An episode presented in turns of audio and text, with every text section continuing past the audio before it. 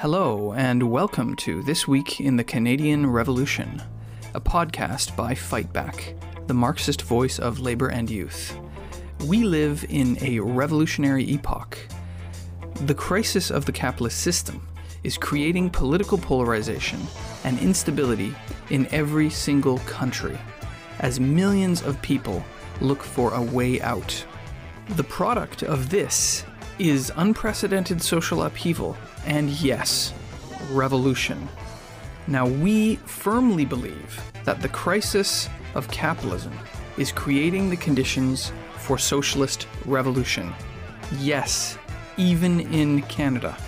The point of this podcast is to provide a Marxist analysis of what Trotsky described as the molecular process of socialist revolution. This week in the Canadian Revolution, uh, we are going to talk about this leaked internal memo drafted by the Supreme Court Justice Samuel Alito uh, in America that shocked millions of people.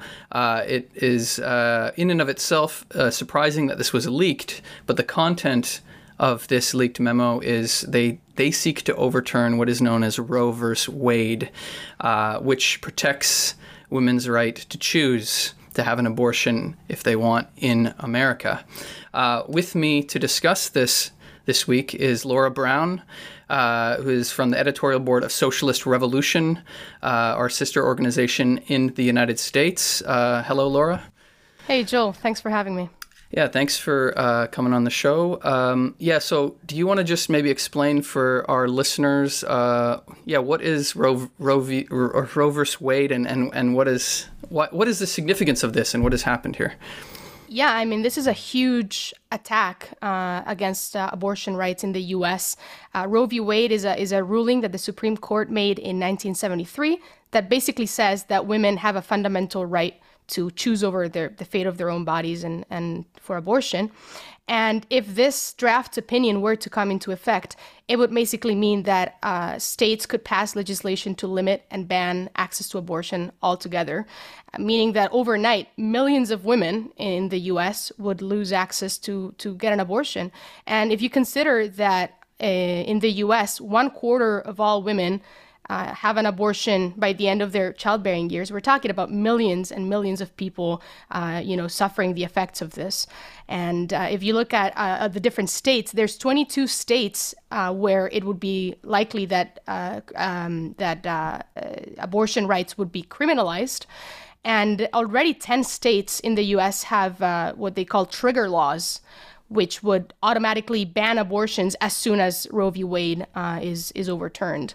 Um, so this is again a, a huge attack, and uh, legal abortion access would basically uh, end for a lot of people living in the South and the Midwest across the U.S. And this would really push life in the U.S. into, you know, and, and, for women in particular, into the barbarism of an of an earlier century, something you know really unheard of for this century uh, in you know in advanced capitalist countries. Yeah, wow, this is really shocking to people uh, across the world. Um, I think quite often there's this liberal myth that is peddled around that progress is this linear thing of the attainment of rights of everyone and say oh you socialists you always complaining about crisis and attacks from the capitalist state and uh, you know, but everything's getting better all the time. That is obviously not true, and it's being proven every uh, year, I find, with new attacks on our basic fundamental rights that have been won in past uh, decades. And this is a clear example of that, that the choice in capital with capitalism in crisis, the choice is socialism or barbarism. Um, and you have basically explained this this horrible barbaric nature of this uh, uh, that of what's happening. Um, there is, but this isn't just a fight over abstract rights. I mean, there's an there is a class dynamic to that. I was talking a bit with with uh, Laura earlier about that. Do you want to maybe, yeah, what, what is the class dynamic? Is this affecting all women equally?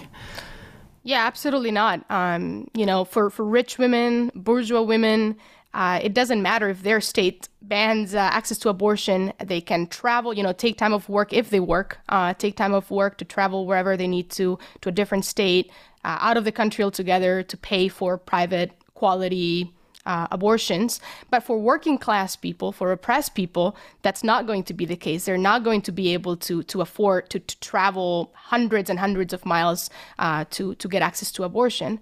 And in reality, if you look at the statistics, in the US, half of all women who get an abortion live below the poverty line. So already, you know, the the, the people that are are in this terrible situation where they have to choose to, uh, you know, to, to have an abortion are disproportionately poor. And this also means, by the way, disproportionately Black, uh, Latino, and other oppressed, super oppressed layers of the population. For example, in uh, in Mississippi, 74% of women who received an abortion in 2019 were Black, even though Black women make up 40% of, of the childbearing population in that state. Um, and the number one reason why uh, people choose to uh, have an abortion is financial, because they can't afford in the first place to to have a child in this country. Um, so all in all, this is an attack against working class women and working class people uh, generally, and therefore it's a it's it is a class question, and it's something that that socialists and the, and the labor movement should be fighting against. Okay, yeah, so this is important from a Marxist point of view that we understand that there's a class dynamic to these things that this and this also colors the the political opinions that people might have whereas, you know, maybe a rich woman just doesn't mind so much. They can just cross over the border to Canada, which we'll talk about that in a bit, but the vast majority of all uh, clinics that offer abortion services in Canada are really close to the US border, which is not surprising.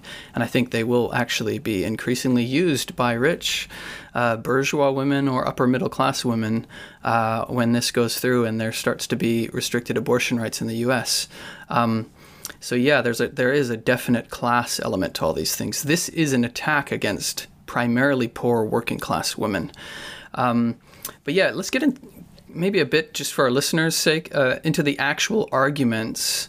So you said it was kind of. Uh, yeah, maybe just what is the argument of this memo about wh- why why are they attacking Roe vs. Wade or, or the, you know they said it like it's egregious or something like this this was just a mistake made in 1973. But what's their argument and what why is this actually this is a slippery slope and it's a warning i think to the labor movement to the and to oppressed people uh, all over.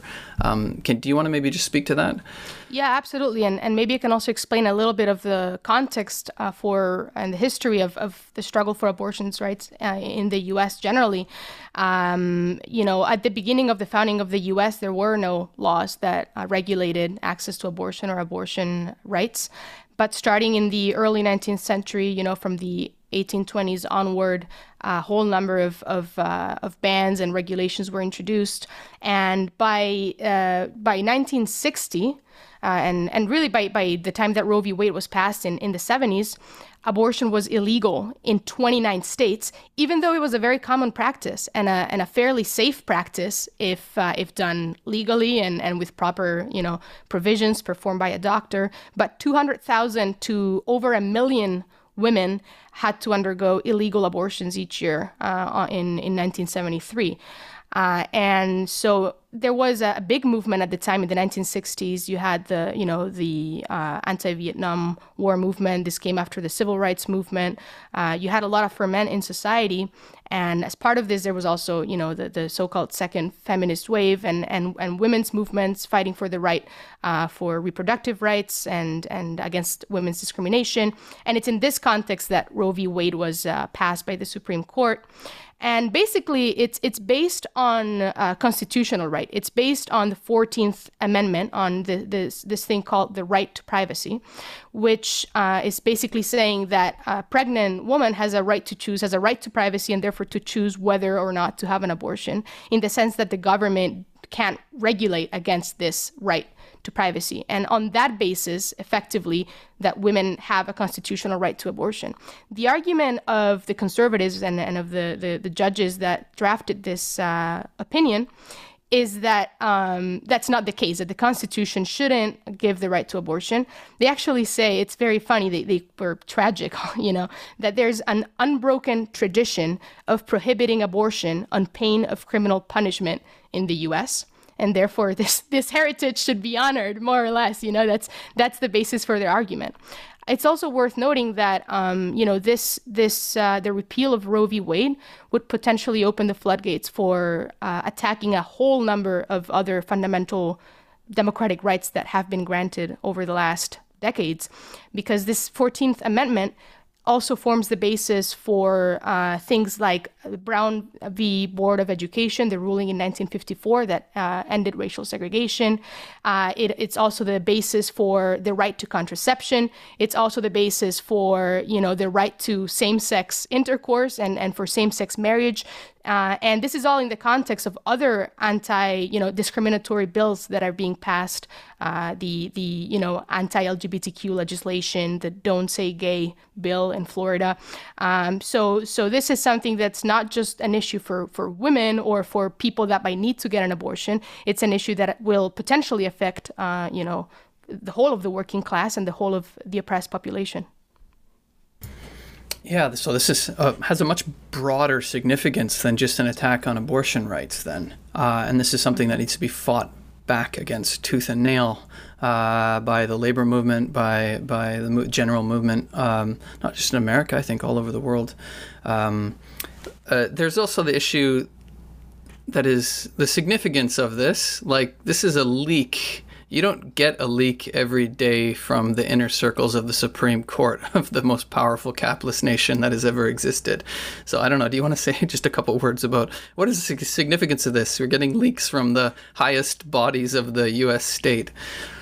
Yeah, this is huge. Uh, you know, this is yet another political earthquake in an already polarized and unstable environment of this system that's that's in crisis.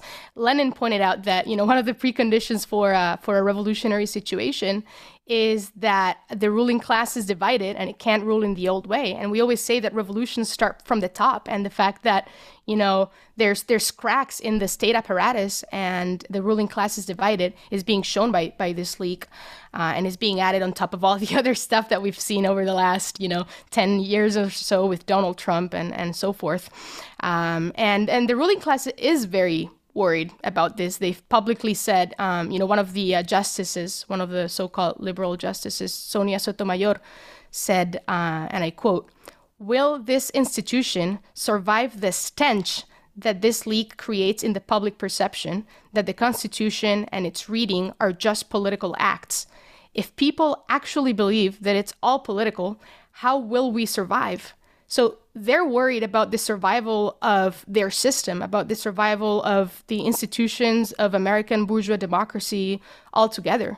And and in, in fact, you know, the, the Supreme Court compared to um, the presidency or Congress in the past, it used to be viewed like this, you know, it had this aura of being above partisanship. They're they're just neutral interpreters of the law, and all these illusions are collapsing. Uh, it's being revealed that you know, the capitalist state is not neutral. It actually represents the interest of the capitalist class.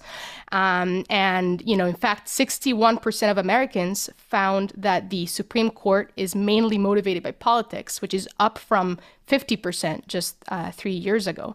So, yeah, this is, uh, this is really revealing uh, the reactionary nature of the state and of the, and the, of the capitalist system. Well, that's a positive thing, I guess.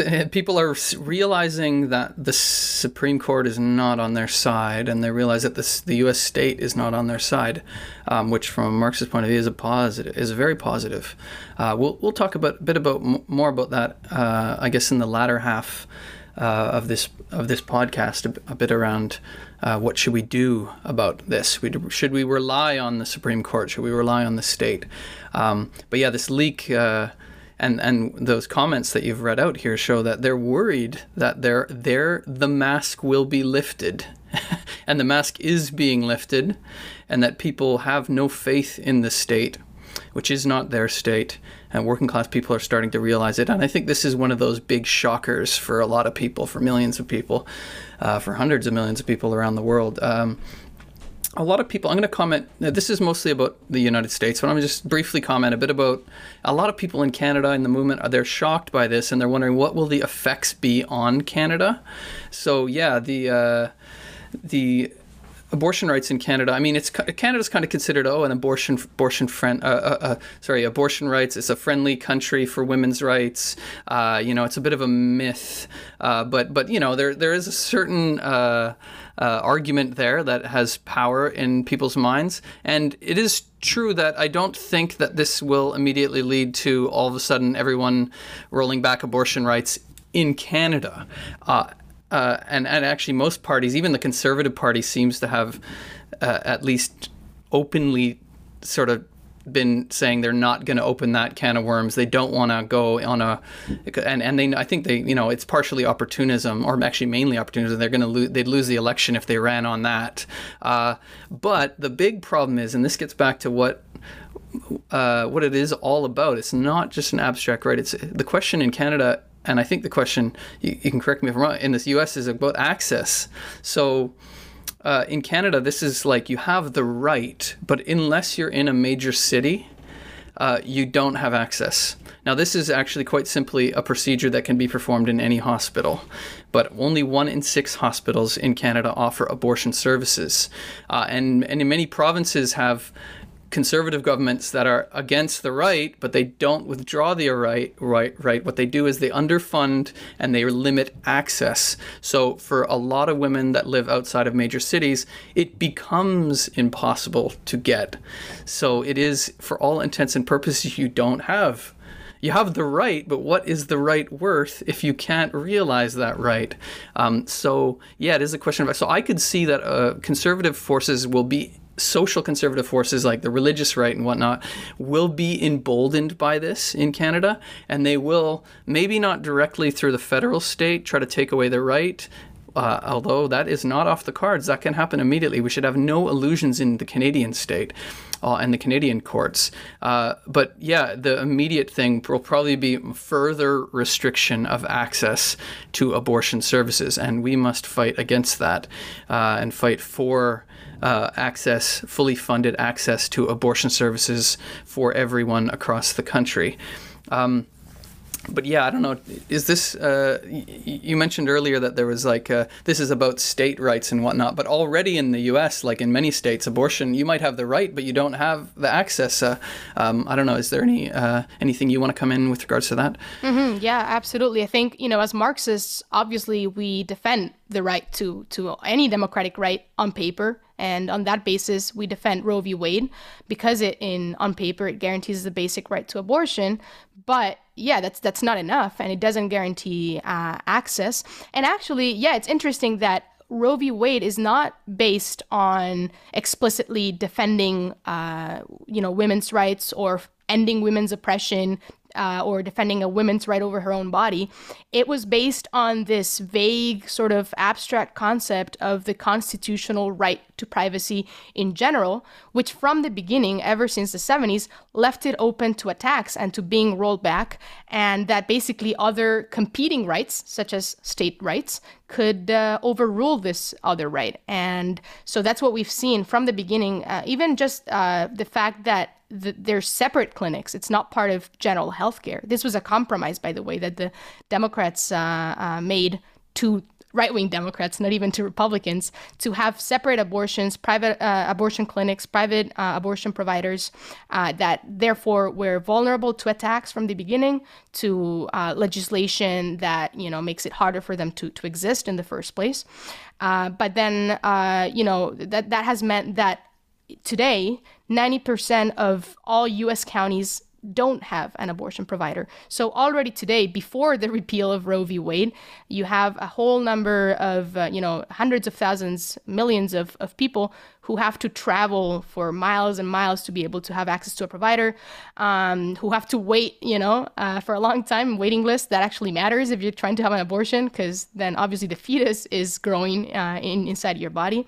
Uh, and of course, especially since 2019, and this is part, and maybe we can talk about it uh, as well, but this is part of this sort of so called culture war. Since 2019, there's been all these laws that have been introduced. We're talking about hundreds and thousands of, of laws being introduced in state legislatures, many of them being passed.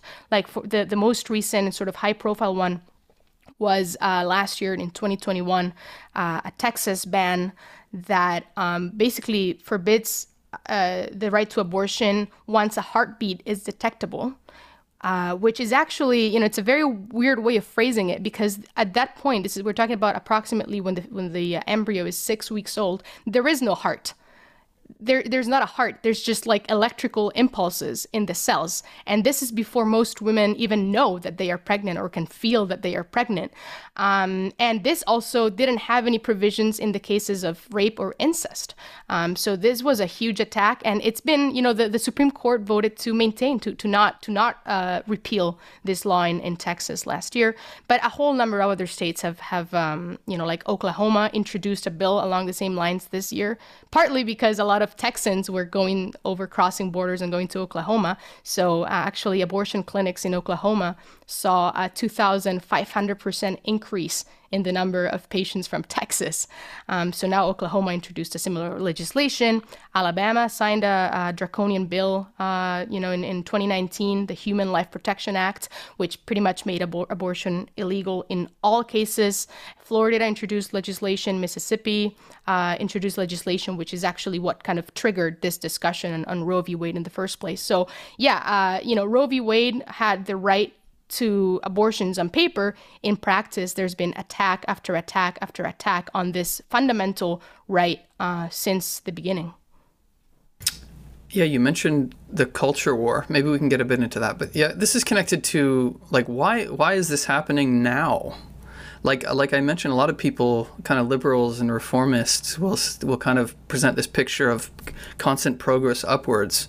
Uh, Roe v. Wade was 1973, and now they're withdrawing in 2022. But well, yeah, why is that happening now? And you know, this is in the general context of this. Yeah, this this this uh, culture war of epic proportions that is launched, I, would say by both Republicans and Democrats. But maybe you could you could exp- explain a bit what this is for a Canadian audience because a lot of people see the effects of it, and it does have its effects on Canadian politics. Um, uh, but yeah, you want to speak a bit like why? Yeah, why is this happening uh, right now? Um, yeah, I mean, this is really the, the product of the general crisis of capitalism. There's huge instability, huge polarization.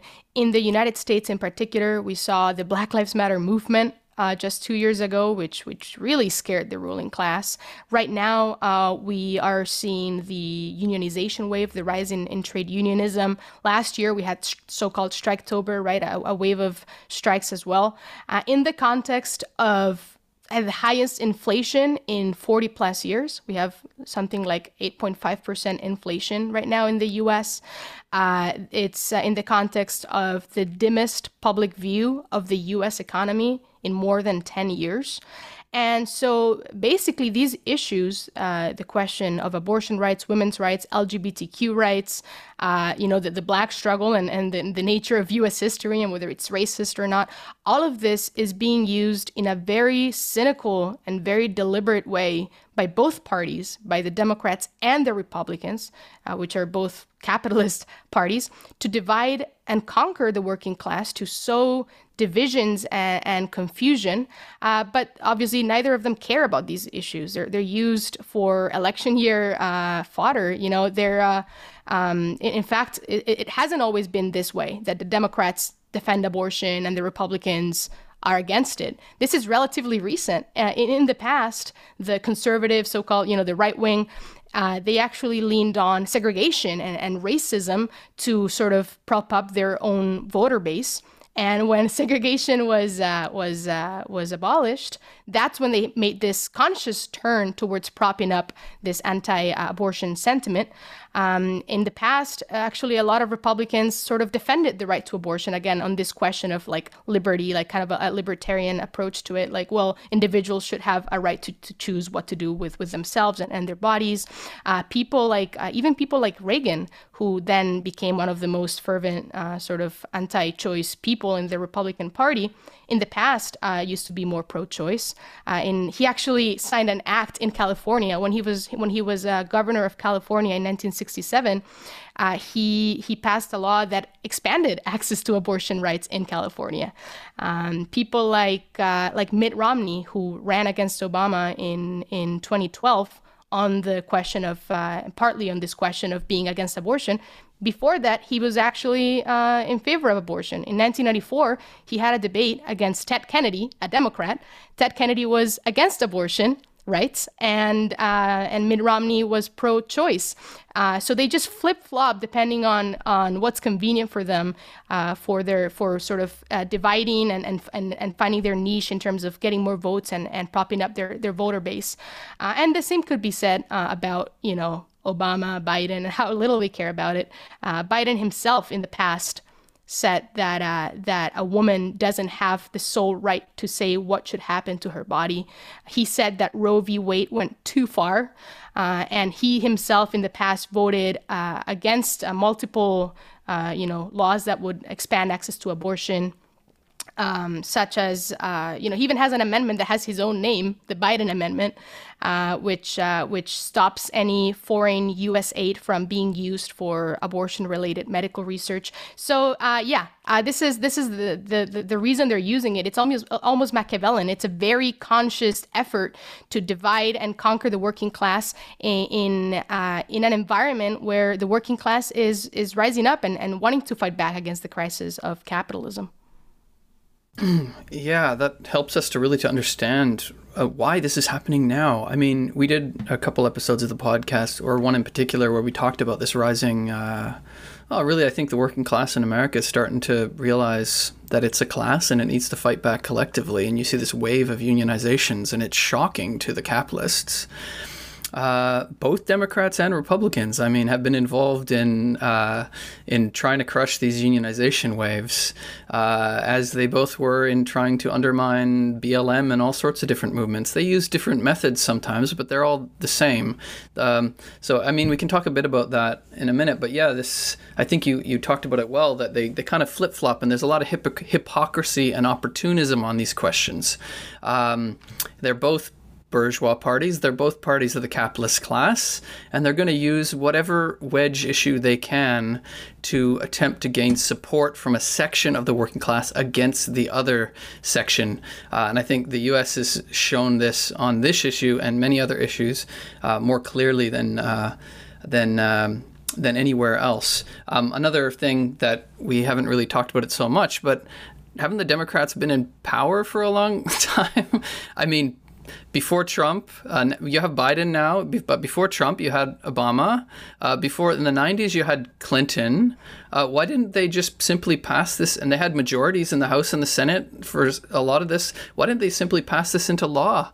I believe both Obama and Biden even promised to do so, did they not? yeah, yeah, of course. Yeah, that's what they do, right? They promise things when uh, they're running for election and then they don't deliver. And actually, because it's to their advantage to be able to hold this over the movement and say, well, vote for us and then we'll give you this, um, you know, this little goodie, this uh, this right to this and, and the right to that. And then, of course, they don't uh, they don't do it when they, they would be able to. You know, they, they absolutely could. Uh, they are using the excuse now the, the of um, um, Manchin, who's a Democrat, who's who's a right winger, uh, and and they're saying, oh, we can't because of him, or we can't because of the filibuster. Well, they could end the filibuster uh, if they wanted to. They, they have a majority, right? So uh, all of this again just just reveals the the hypocrisy and the, the failure of of the Democratic Party to deliver anything worthwhile for workers, and the fact that it pretends to be a worker-friendly party and you know a party that's that's quote unquote liberal but but it's not. It's a capitalist party just like the republicans. There's very little difference between the two parties. And and this is actually why this so-called culture war is possible in the first place the fact that the working class doesn't have political representation and therefore all this discontent uh, this disillusionment with the institutions this anger polarization is reflected within the context of those two parties in a very ideologically confused way uh, that doesn't lead to greater class consciousness and, and, instead leads to, to division and, and, and more chaos. So that's something that we need to consciously uh, point out and, and, and fight against. We can't have uh, you know, as, as Marxists, as socialists, we must have zero confidence in the Democratic Party. Uh, many Canadians will probably draw the connection with the Liberals, who promise all sorts of things. I mean, they even they've been promising pharmacare a pharmacare plan for 30, I think over 30 years. I mean, Jean Chrétien first started promising that in the 90s, used it to get a huge majority, and then never did anything. Uh, and then Paul Martin liberals never did anything, uh, and uh, and now the Justin Trudeau liberals have done nothing, uh, and so they actually recently brought it up again as a way to rope the NDP into a uh, they call it a supply and confidence uh, deal to prop them up for three years. And they, but they, there's no concrete anything. It's we will maybe do it if you vote uh, before the next election. They're going to promise it. That's what they said. You have to elect them again to see them not do it. Uh, but there's been many examples of that. Yeah, I think the takeaway is don't trust liberals. don't trust small L, big L, liberals, Democrats, whatever. Don't trust any of these capitalist parties. I mean, the the thing is because they. They, they might campaign on promises in order to get your vote, but then when in power, they know who their real masters are and they bend to them. Um, and the only way, and we can talk about that maybe in the second half here. The only way to get anything is is rely on our own strength, right? And working yeah. class people fight for what we want and against any attacks. And maybe they will, on that basis, give us some rights or or, or stop violating our rights, kind of like Roe v. Roe, v. Wade, as you mentioned. Uh, Mm-hmm, absolutely, and and by the way, add this to the list of other promises that Biden made during the, uh, the his campaign. Uh, you know, he promised he would raise the federal minimum wage to fifteen dollars an hour. He has not delivered on that. Uh, he promised that you know he'd fight for free college, free education, that he would cancel student uh, student loans that he would have, you know, have climate action that would really change the situation with uh, with climate change. None of that has happened, and this is the history of, you know, what it what it what it gives to vote Democrats, uh, which actually just kind of makes the whole political landscape shift further and further and further to the right, uh, based on this argument of uh, lesser evilism. Um, so so yeah, I mean, the only way forward is uh, to fight for our own party. Yeah, I think that's a good uh, point to take a small commercial break. We'll get into that point that uh, Laura has uh, raised. Uh, but yeah, you're listening to uh, uh, This Week in the Canadian Revolution, a podcast put on by Fightback. We are the Canadian section of the International Marxist Tendency. Um, we uh, if you're listening to this podcast and you like what you hear and you want to get involved, and I hope that's the whole point, you got to get involved. You have to, you can't rely, you can't just think that everything's going to get better. It's not. Uh, the only way that we can get make anything better is if we fight for it as working class people. Um, so, yeah, uh, there are many ways you can get involved. I encourage you to go to our website at marxist.ca or our French website at marxist.qc.ca, and you can get a subscription to our paper. We have two publications. We have one in English, Fight Back, that comes out every two weeks. I really encourage you to get a subscription to that. Uh, you could find, again, the information on our website at marxist.ca or get a copy of our French, get a subscription to our French paper, La Riposte Socialiste, which is on marxist.qc.ca. Uh, yeah, you can find all the information there, and that is a monthly publication. But yeah, we also encourage people, uh, we, you know, we don't make any, we're not in this to make money. We don't make any money off our subscriptions, generally speaking. Uh, all that goes into producing the paper, uh, which takes a lot of time and effort. And if you want to actually go above and beyond that and really help us build the forces of Marxism uh, in Canada and internationally, uh, we encourage you to become a Solidarity subscriber, which is to give us a monthly amount uh, that will really help fund our activities. So, yeah, please do that. Go to our website. Uh, and yeah, we have been doing this thing. I'll read out the, the, the latest subscribers we have. We have six over the past week since last Tuesday, which is pretty good. Um, we have uh, for Fight Back, we have three. We have Tallulah, Scott, and Bronwyn. Thank you very much for subscribing to our paper. And for La Riposte Socialiste, we have Rachel, André, and Francis. Thank you very much for subscribing to La Riposte Socialiste. Uh, you're really helping us build our subscriber base. Um, and I again encourage you to subscribe, and I will read your name out next week.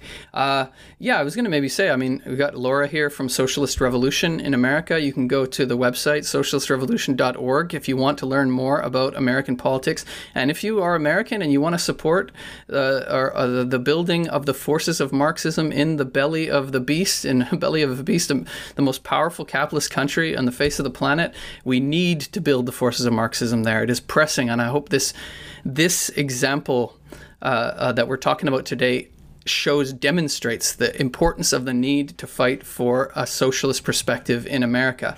And to do that, go to socialistrevolution.org and yeah, get a subscription to their paper and support them in any way you can. And yeah, follow them online and social media and whatnot.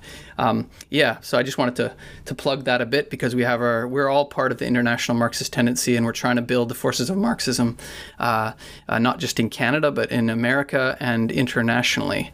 Um, getting back into it. So we don't want to be just cynical or pessimistic. It's a, it's a it's a shocking, horrible thing that's happening, uh, but that is the nature of capitalism in crisis.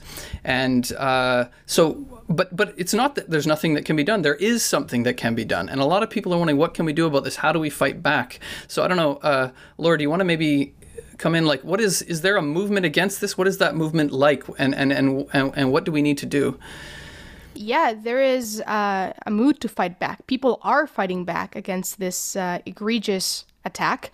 And sometimes, you know, we, we say that uh, sometimes the whip of uh, reaction is needed to spur the revolution forward. And I think, in a way, uh, you know, th- this is going to anger a lot of people, affect a lot of people, and, you know, hundreds of thousands, probably millions, have already come out into the streets uh, in city after city to to protest. And it's it's very inspiring the fact that there is all this rage and and people just coming out and wanting to to to fight against uh, this attack.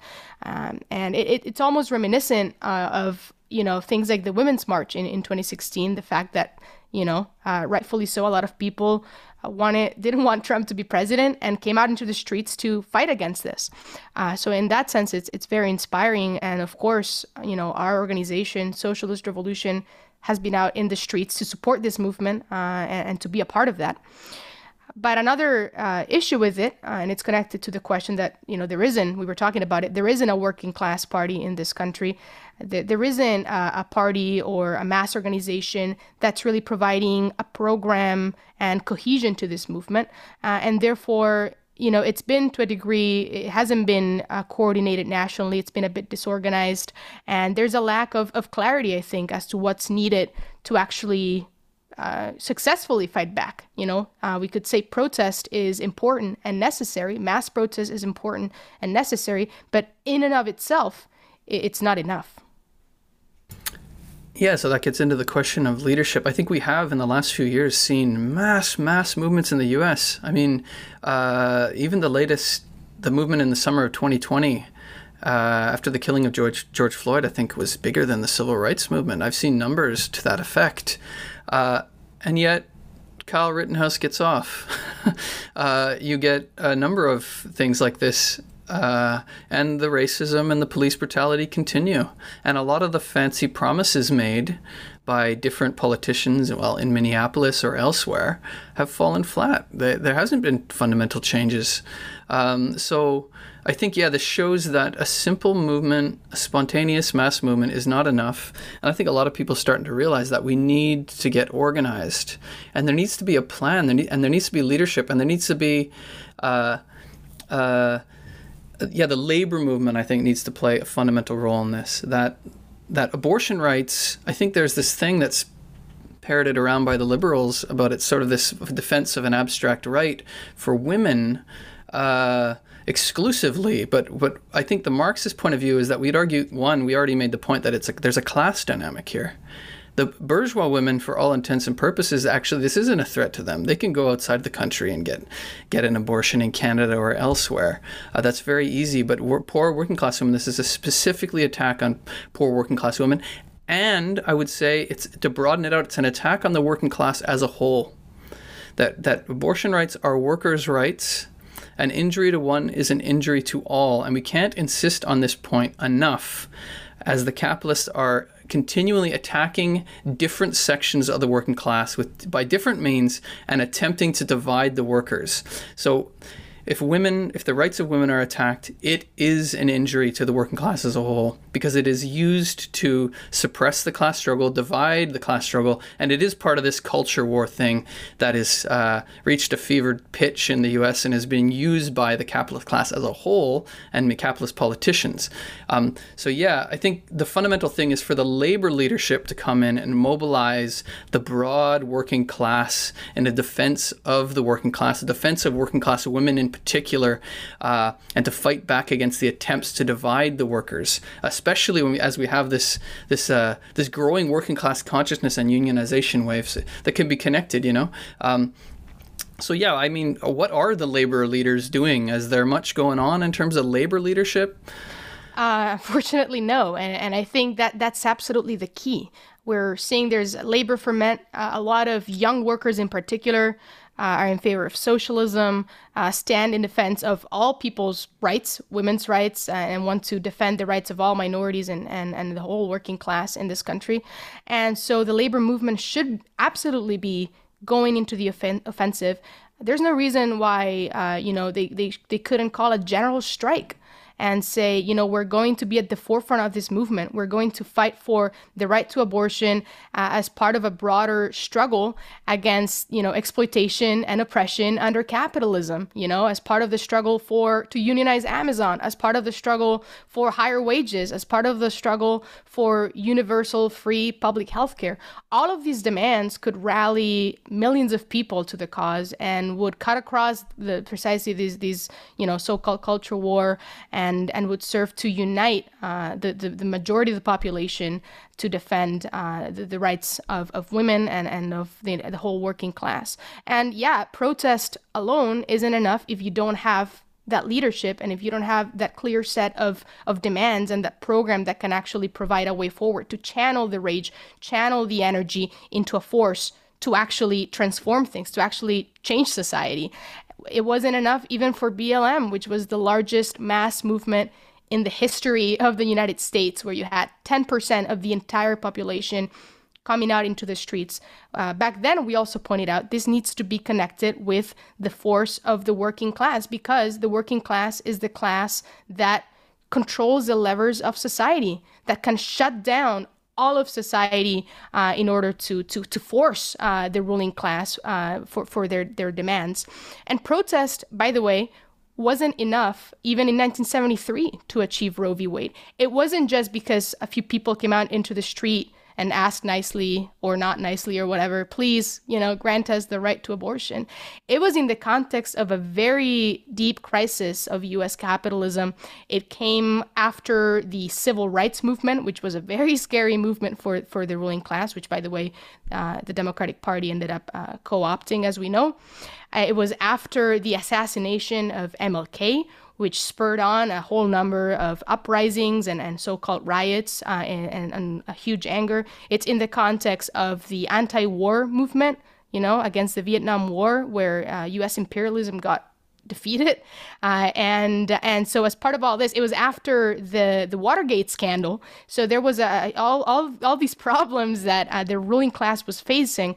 In this context, the movement for reproductive rights, for women's rights, was able to force this concession as a byproduct of that struggle. Uh, but as you can see as well, even when you win these rights, they can be taken back at any point as part of the you know of austerity as part of a tax uh, uh, the, because of the crisis of capitalism. Uh, and so those rights are only worth our ability to fight for them you know to actually come out into the streets and defend them and and demand more. Yeah precisely. I think that's the key lesson for today. Uh, uh, so yeah, we need to rely on our own strength, and the working class and the leadership of the working class needs to mobilize the working class in that regard uh, that you know quite often people see the superstructural form of the law passed and think, oh, the people that passed the law were so wonderful. That's rarely the case, actually. They did it in the context of social turmoil and working class struggle and mass movements and crisis uh, as a concession to try to placate the movement, right? And I think that's the key lesson from these things, and that's the key lesson for today. That you need to, we need to build that movement on uh, against the system and against the bourgeois parties, and and that's how we can win. Uh, this is connected to also uh, so so we believe in that, and I think a lot of people agree with that. I think a lot of young people they want to build a movement, but they just they just you know they don't see how. I think sometimes, and so that's why the question of leadership is central.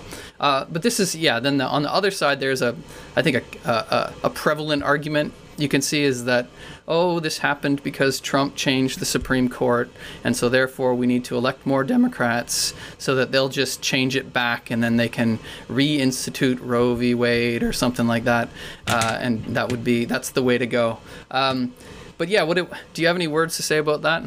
Yeah, and, and the problem is that precisely because there is a vacuum of leadership, then something fills that vacuum, and you know the, the Democrats, uh, the all these liberal arguments enter into the uh, into the picture. Uh, we talked earlier about how the Democrats haven't done anything uh, in the 50 plus years uh, since Roe v. Wade was passed to actually make it into a law, uh, to actually meaningfully, you know, uh, guarantee the, the, the, access to abortion across the country. Um, and this is, uh, you know, this is the, the usual argument of, of lesser evilism that's so prevalent in U.S. politics. Uh, and I think that more than ever, really, if anything, the fact that Roe v. Wade is being repealed reveals the bankruptcy of the Democratic Party, the bankruptcy of relying on these bourgeois institutions to, to guarantee our rights, um, and, and the fact that voting Democrat hasn't guaranteed this right uh, up till now, and there's no reason that we should hope or expect that it's going to guarantee it. Uh, you know, if we vote for them come the next election. And in fact, there is a lot of pressure among certain layers to say, well, you know, there's there's midterm elections uh, later this year. So you need to vote Democrat. You must vote Democrat uh, and, and hope that they're going to pass legislation and, and this and that. But the reality is, and I think this is this is a very positive development, that especially among young workers, young people, they're fed up with the Democrats. They understand that the true nature of, of the party has been revealed as, as part of this uh, scandal. And young people understand, you know, and we make this argument uh, when we go to the protests, and people are like, yeah, the Democrats suck. We already know that, you know. So what's the alternative? And that's where we have to bring in positive demands. What is the alternative? And the alternative is to fight for a working class party, to have not just the labor movement take a lead, but for the labor movement to also uh, fight for a party of our own, to have political representation and a voice for the working class uh, as well uh, politically. Uh, you know, it's it's a tragedy, really. We talk about the rising tide of labor in the US. We're seeing the beginning of the beginning of that, by the way, but, but there's huge potential. And yet the labor leadership continues to support Democrats and they use members' dues to, you know, fund the Democratic Party, which is an anti-working class party, anti-labor party, because it's a capitalist party. It, you know, not just abortion rights. The Democratic Party could have repealed uh, Taft-Hartley and other anti-union legislation if they wanted to, but they don't want to because they represent the interests of the capitalist class. Yeah, so I think this is there's a couple of key points that come out of this. Uh, it's kind of connected to Marxist theory. Really, uh, this is not our state; it's a capitalist state, and those are not this. The Democrat part, the Democratic Party, is not our party. Um, uh, and so yeah, we we need working class people need their own. They need an independent party. They need their own organization. Uh, yeah, so uh, this is not our justice system and there's no guarantees there. I think you've explained it well. Uh, so what's more important than electing Democrats? I mean, it may be maybe Democrats would get elected and implement something, but it's not because they even want to. I think it's because they're scared and they might that wing of the ruling class might acquiesce to certain demands with the goal of co-opting the movement. I think so uh, no, we shouldn't have any illusions in that. And I think, I mean, the polls show that the vast majority of people, uh, maybe not the majority, but a huge section, uh, more people than than vote Democrat or Republican are would want a third party, uh, support things that neither of the parties support. Uh, or anti-war, uh, want want free healthcare, uh, support BLM, um, uh, or against police violence and stuff like this. So I think that really shows that there is a market for it, a huge market for a workers' party on a socialist program as well. I mean, the socialism is a key one. Young workers today are very wide open for fighting for a different system. Capitalism for them is not this happy paradise that is presented to you on Fox News. It's a nightmare, and that's why you're seeing these unionization waves are largely led by young young workers who got nothing to lose. You know, they got everything to gain by fighting for their own interests. So yeah, I think yeah, the creation of a workers' party is is not an abstract debate, and I can already see it. People saying oh, yes, I agree in the abstract. However, this election is the key, the most important election because of Roe v. Wade, and we will da da da da da. When have you heard that before? I'm old enough to remember when people said you have to vote for uh, Al Gore because George Bush is a fascist. Um, now they're kind of uh, embracing him as better than Donald Trump. I mean, we got to turn our backs on these types. We need to build our own party. And our comrades in the U.S., I think you guys are doing a fantastic job in arguing for this. And as an as an international, we argue for an independent working class party, uh, so we can present our own interests and attack both the parties of the capitalist class. And in the US, I think it's never been a better time. And so I think, yeah, there's lots of, you know, these figures that talk a good game, but are all connected to the Democratic Party. Like sometimes I agree with some some of the things that a, a lot of the things that AOC says or or Bernie even, you know, denounces the billionaire class. You can't be against the billionaire class in a billionaire party, you know. so you got to break from the Democrats, and we got to working class needs its own party.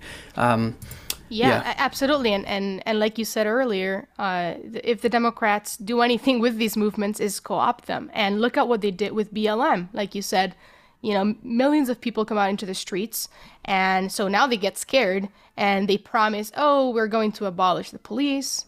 Oh yes, we're going to defund the police. Uh, then we're going to defund the police in five years, or we're going to appoint a committee to discuss how we should defund the police. And now, look look at where things are now. Actually, the Democratic Party is the party of law and order they're they're actually increasing police budgets, uh, and we know what that means for the vast majority of working class people, oppressed people, black people in particular. It's going to mean more repression, more police violence, uh, and so the track record of the Democratic Party is uh, it should uh, should be it's it's it's its own argument against the Democratic Party, against working class people having any confidence in it. Um, but not just the Democratic Party. Again, I think this issue of abortion rights, this issue of, of Roe v. Wade, should really reveal the reactionary nature of all other institutions of American bourgeois democracy the police, the military, the courts, the laws, the prisons, the presidency, the legislature.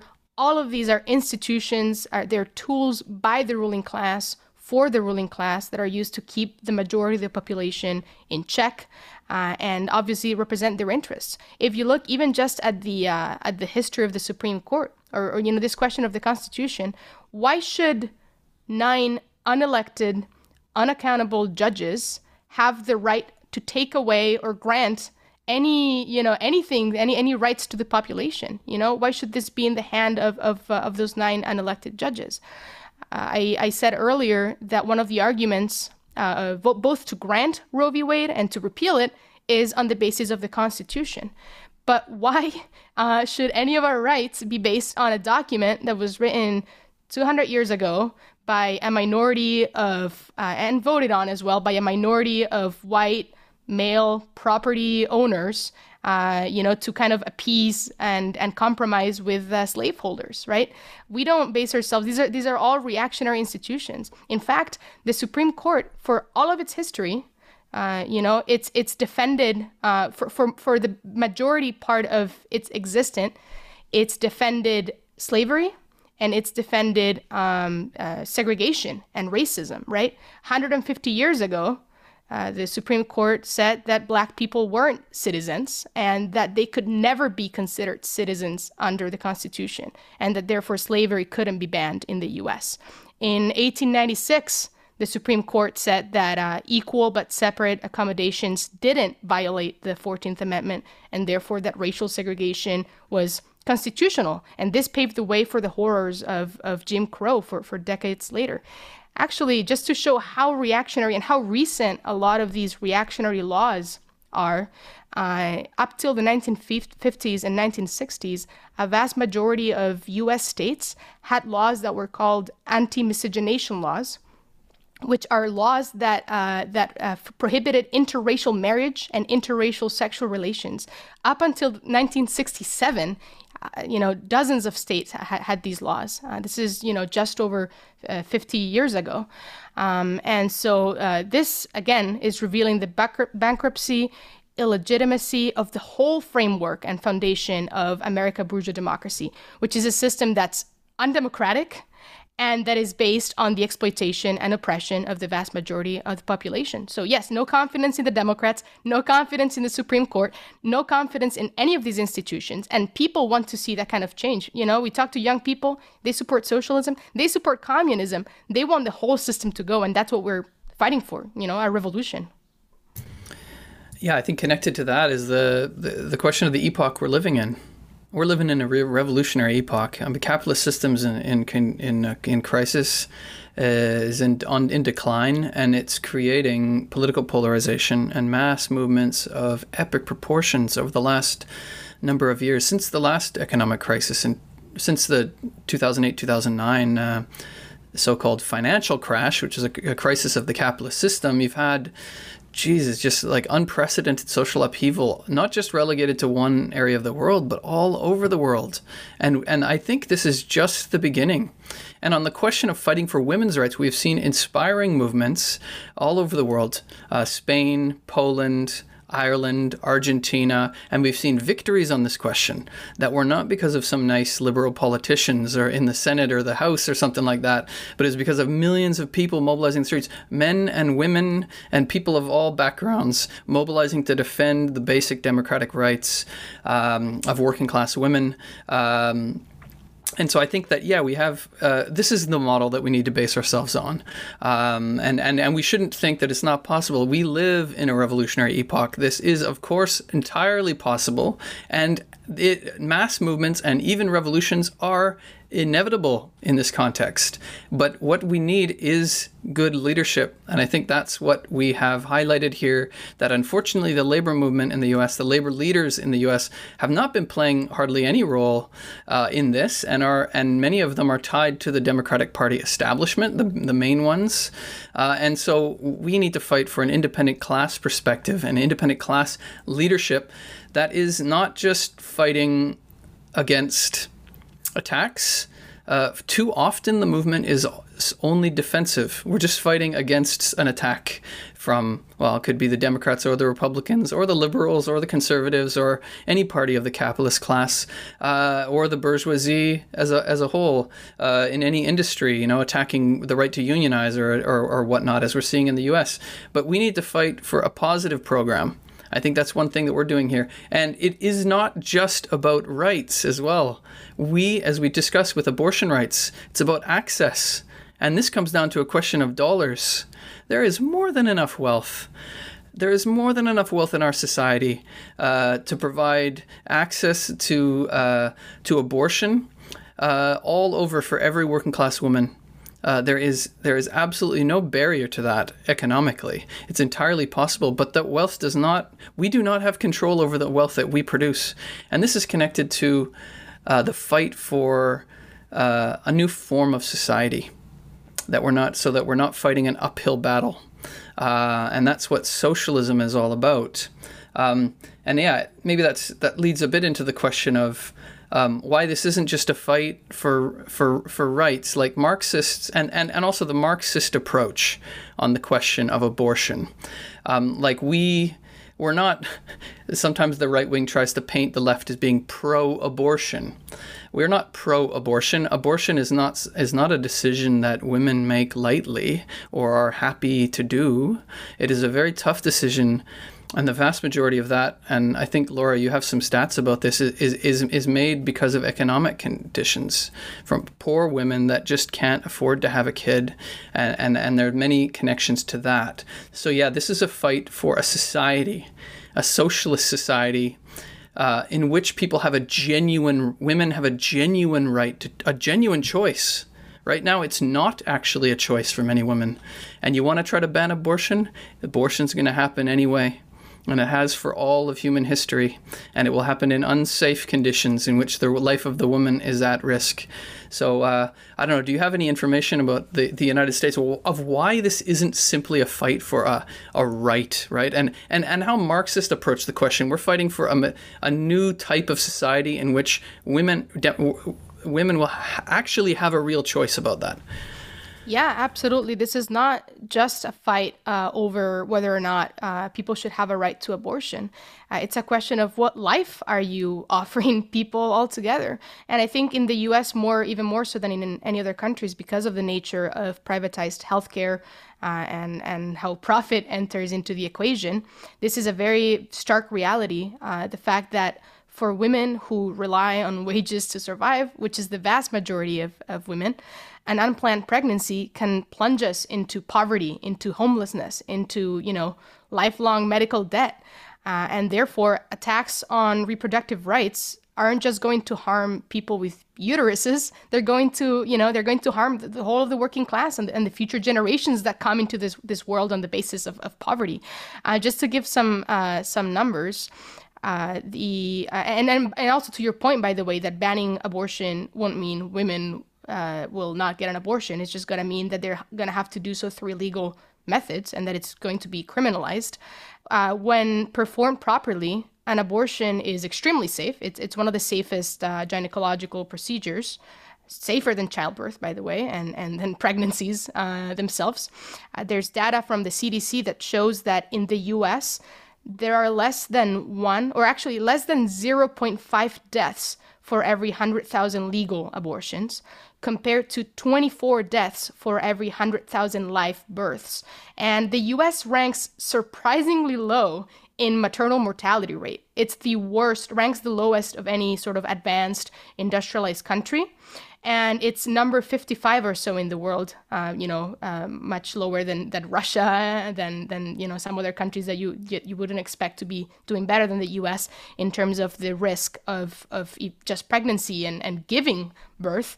Uh, and again, by the way, Black women in the U.S. are particularly affected by this. Um, they actually have the the, the risk for pregnancy related complications and, and mortality is three times higher than that of white women. So it's a huge issue.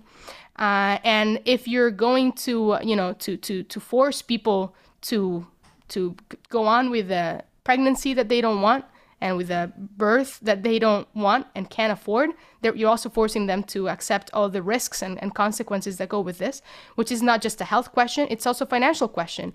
And it's extremely expensive uh, to give birth in the US and then to raise a child on top of that, right? Uh, I think the average um, the the average cost uh, just to give birth in a hospital is something like eleven thousand dollars. That's if there's no complications. It's just like you know the baby comes out. That's eleven thousand uh, dollars. You add on top of that pre and postnatal care that might go up to thirty thousand uh. Not everyone has you know uh, insurance and so on. So this is a lot of money considering that uh, the average bank account balance for, for Americans is something like three thousand um, dollars. And then uh, on on top of that, you know you have to consider things like uh, childcare. Childcare costs are, are huge in the US. Uh, I think the average cost of childcare is almost $15,000 a year.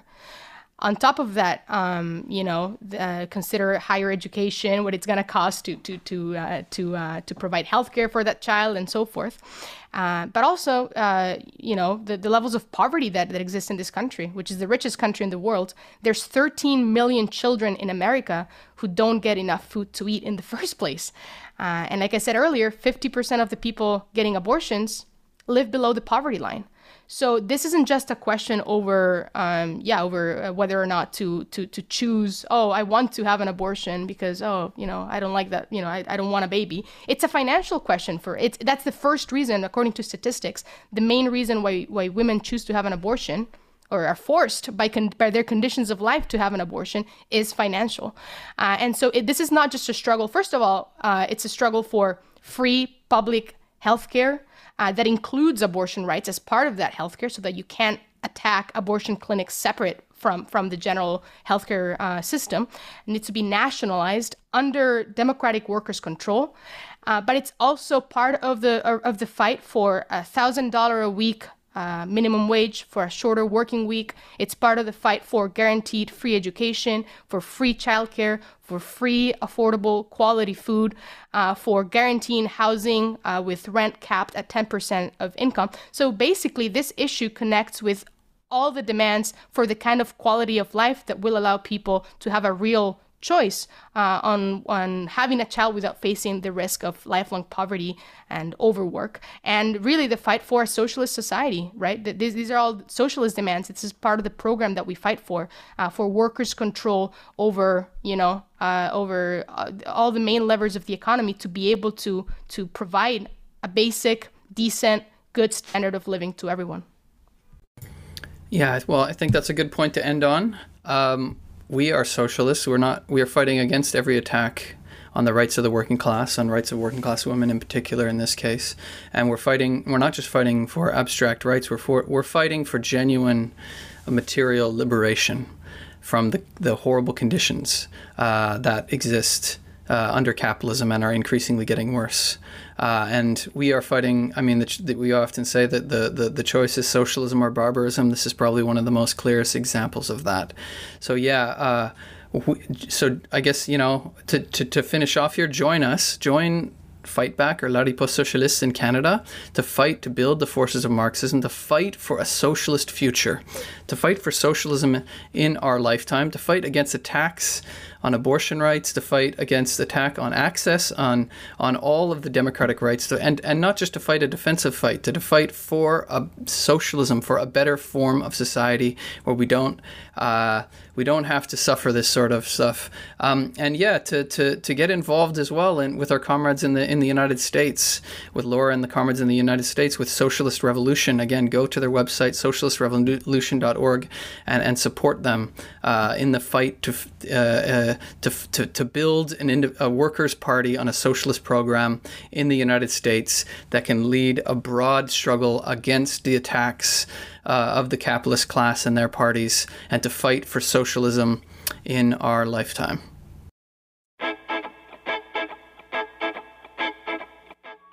You have been listening to This Week in the Canadian Revolution, where we analyze the events of the class struggle the turbulence and polarization brought upon by the crisis of the capitalist system in order to prepare activists for the coming revolutionary events so that we can fight back and build socialism in our lifetime. You can find us at marxist.ca, and we will be doing this podcast every week, so we hope that you tune in again.